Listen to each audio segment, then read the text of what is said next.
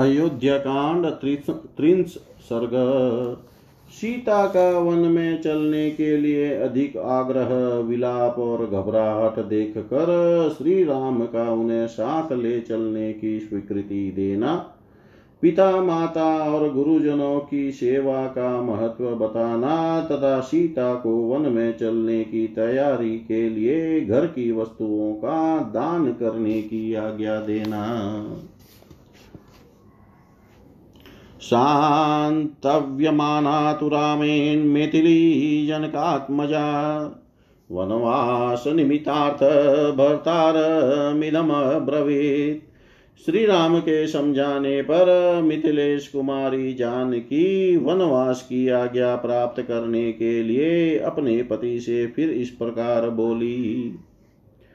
सातमुत्तम संविघ्नां सीता विपुलवक्षसं प्रणया चाभिमाना च परिचीक्षेप राघवम्।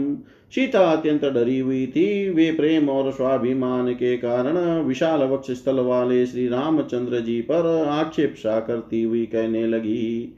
किम त्वां मन्यतः वेदेह पिता मे मिथिलाधिप राम जामातरं प्राप्य स्त्रियं पुरुष विग्रहम्।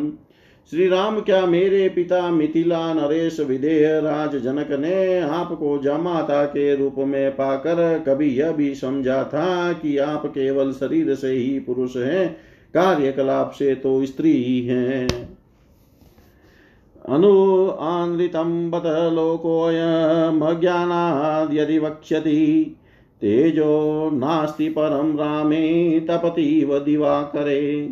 नाथ, आपके मुझे छोड़कर चले जाने पर संसार के लोग अज्ञानवश यदि कि यह कहने लगे कि सूर्य के समान तपने वाले श्री रामचंद्र में तेज और पराक्रम का अभाव है, तो उनकी यह असत्य धारणा मेरे लिए कितने दुख की बात होगी। किम हि कृत्वा विष्णस्त्वं कुतो वा भयमस्तिते यतः परित्यक्तु कामस्त्वं माम नन्यपरायणाम्। आप क्या सोचकर विषाद में पड़े हुए हैं अथवा किससे आपको भय हो रहा है जिसके कारण आप अपनी पत्नी मुझ सीता का, जो एकमात्र आपके ही आश्रित है, परित्याग करना चाहते हैं। द्युमत्सेन श्रुतं वीरं सत्यवन्तमनुव्रताम् सावित्रीमीव मां विधि त्वमात्मवशवर्तिनीम्। जैसे सावित्री ध्युमत्सेन कुमार वीरवर सत्यवान की अनुगामिनी थी, उसी प्रकार आप मुझे भी अपनी ही आज्ञा के अधीन समझिए। न त्वं मनसा त्वन्यं दृष्टास्मि त्वदृते अनघ त्वया राघव गच्छेयं यथान्या कुलपासनी। निष्पाप रघुनंदन, जैसे दूसरी कोई कुल कलंकिनी स्त्री पर पुरुष पर दृष्टि रखती है, वैसी मैं नहीं हूँ। मैं तो आपके सिवा किसी दूसरे पुरुष को मन से भी नहीं देख सकती, इसलिए आपके साथ ही चलूंगी, आपके बिना अकेली यहाँ नहीं रहूंगी। स्वयं तु भार्यां कौमारीं चिरमध्युषितां सतीं शैलूषैव मां राम परेभ्यो दातुमिच्छसि। श्री राम, जिसका कुमार अवस्था में हो ही आपके साथ विवाह हुआ है और जो चिरकाल तक आपके साथ रह चुकी है, उसी मुझे अपनी सती साध्वी पत्नी को आप औरत की कमाई खाने वाले नट की भांति दूसरों के हाथ में सौंपना चाहते हैं। यस्य पंथ्य चरामाथ यस्य चाते अवरुध्यसे त्वं तस्य भववश्यश्च विधेयश्च सदा नघ। निष्पाप रघुनंदन, आप मुझे जिसके अनुकूल चलने की शिक्षा दे रहे हैं और जिसके लिए आपका राज्याभिषेक रोक दिया गया है, उस भरत के सदा ही वशवर्ती और आज्ञा पालक बनकर आप ही रहिए, मैं नहीं रहूंगी।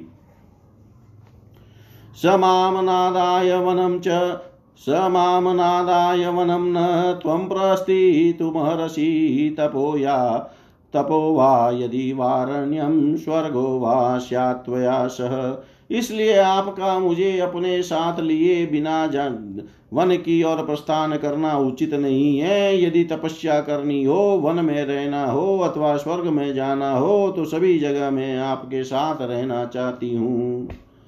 न च मे भविता तत्र कश्चित् पथि परिश्रम पृष्ठतस्तव गच्छन्त्या विहारशयने शिव। जैसे बगीचे में घूमने और पलंग पर सोने में कोई कष्ट नहीं होता, उसी प्रकार आपके पीछे पीछे वन के मार्ग पर चलने में भी मुझे कोई परिश्रम नहीं जान पड़ेगा।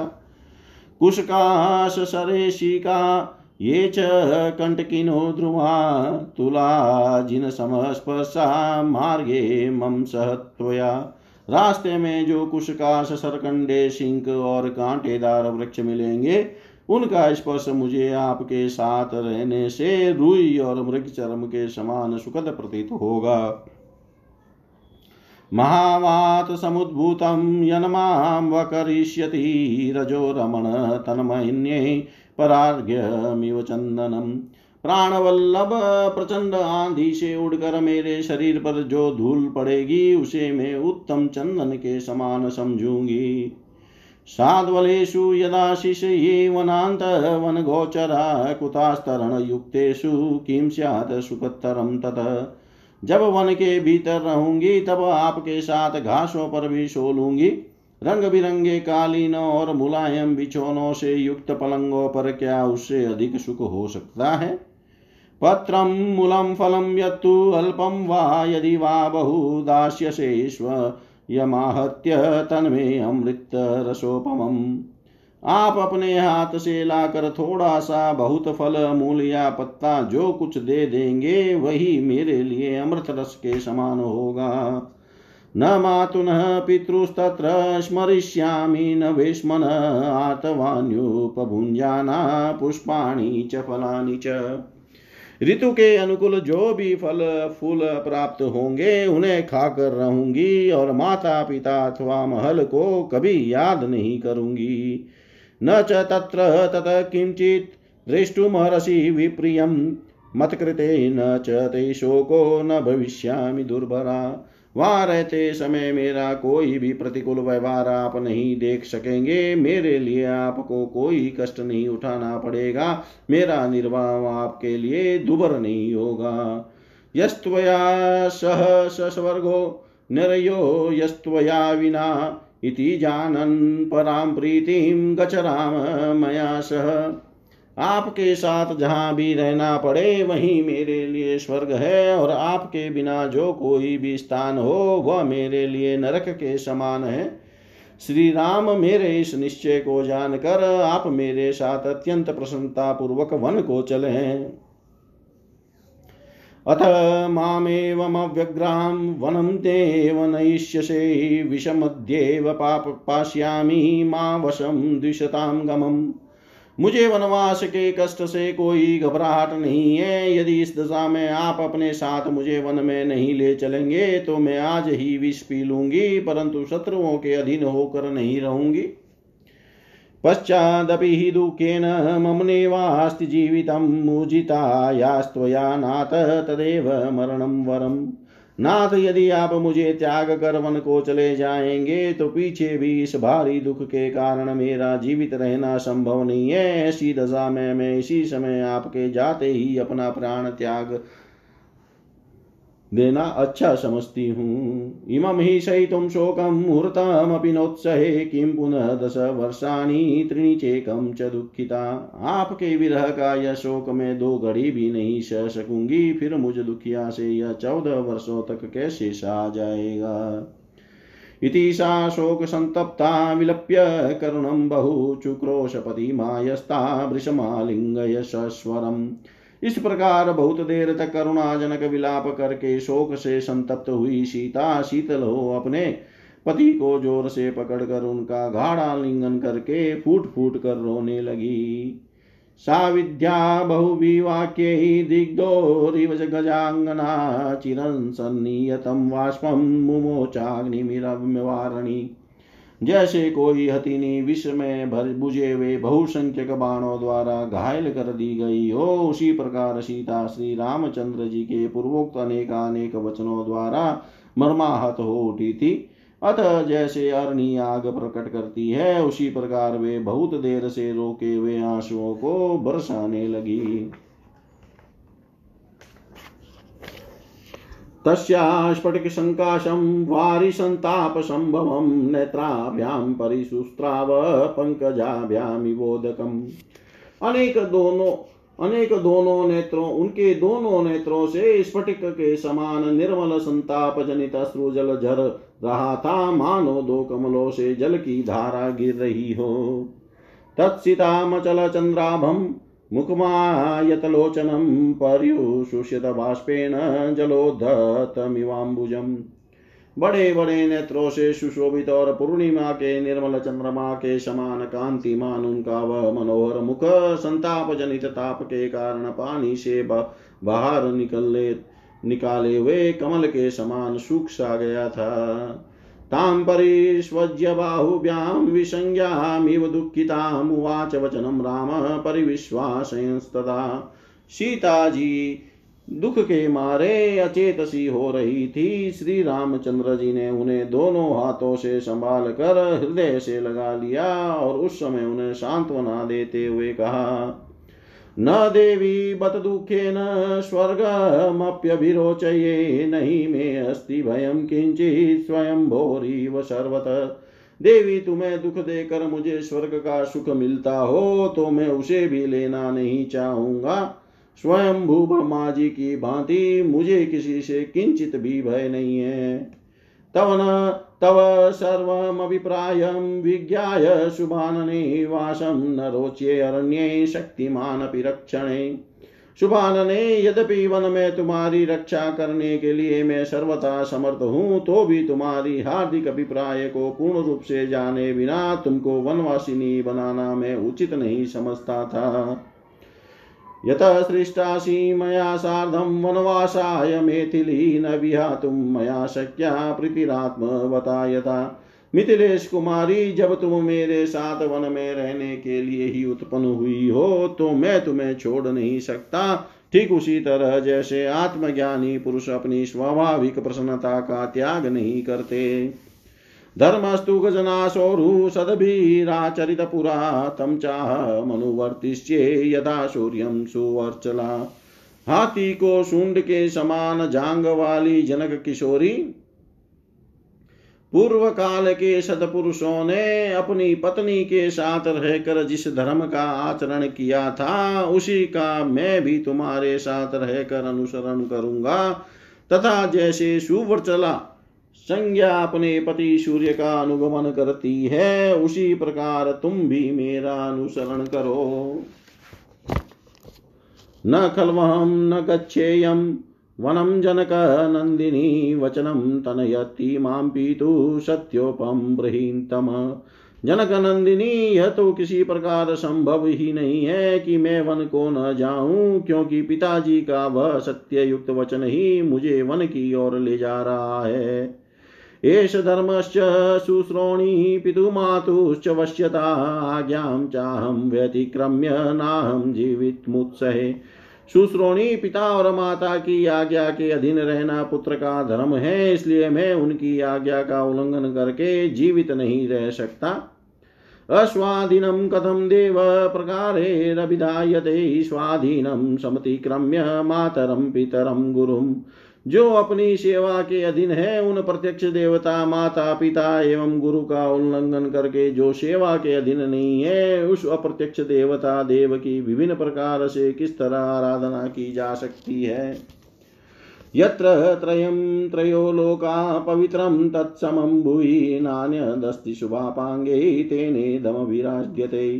सुंदर नेत्र प्रांत वाली सीते, जिनकी आराधना करने पर धर्म अर्थ और काम तीनों प्राप्त होते हैं तथा तीनों लोकों की आराधना संपन्न हो जाती है, उन माता पिता और गुरु के समान दूसरा कोई पवित्र देवता इस भूतल पर नहीं है। इसीलिए भूतल के निवासी इन तीनों देवताओं की आराधना करते हैं। न सत्यम दानमानो वा यज्ञो वाप्यात दक्षिणा तथा बलकरा सीते यथा सेवा पितृमता। सीते पिता की सेवा करना कल्याण की प्राप्ति का जैसा प्रबल साधन माना गया है वैसा न सत्य है, न दान है, न मान है और न पर्याय। दक्षिणा वाले यज्ञ ही है।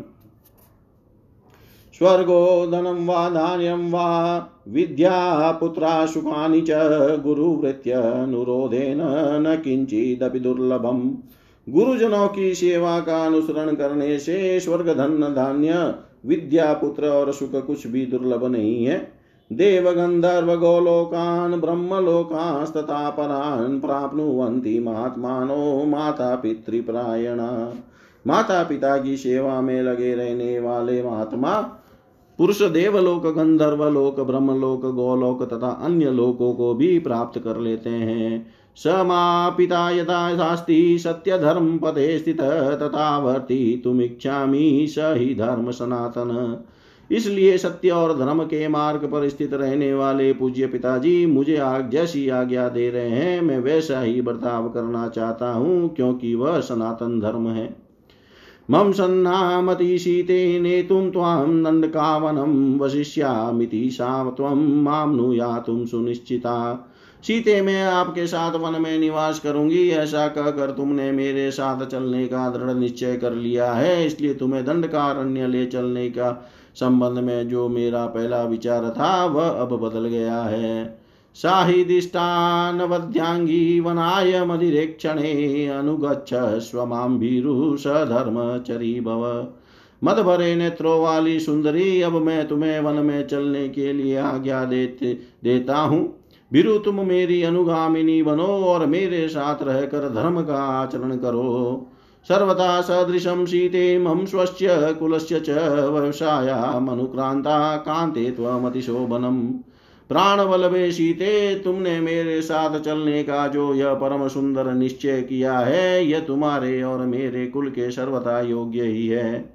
अरभस्व शुभश्रोणी वनवास क्षमा क्रिया नेदानीं त्वदृते सीते स्वर्गोऽपि मम रोचते।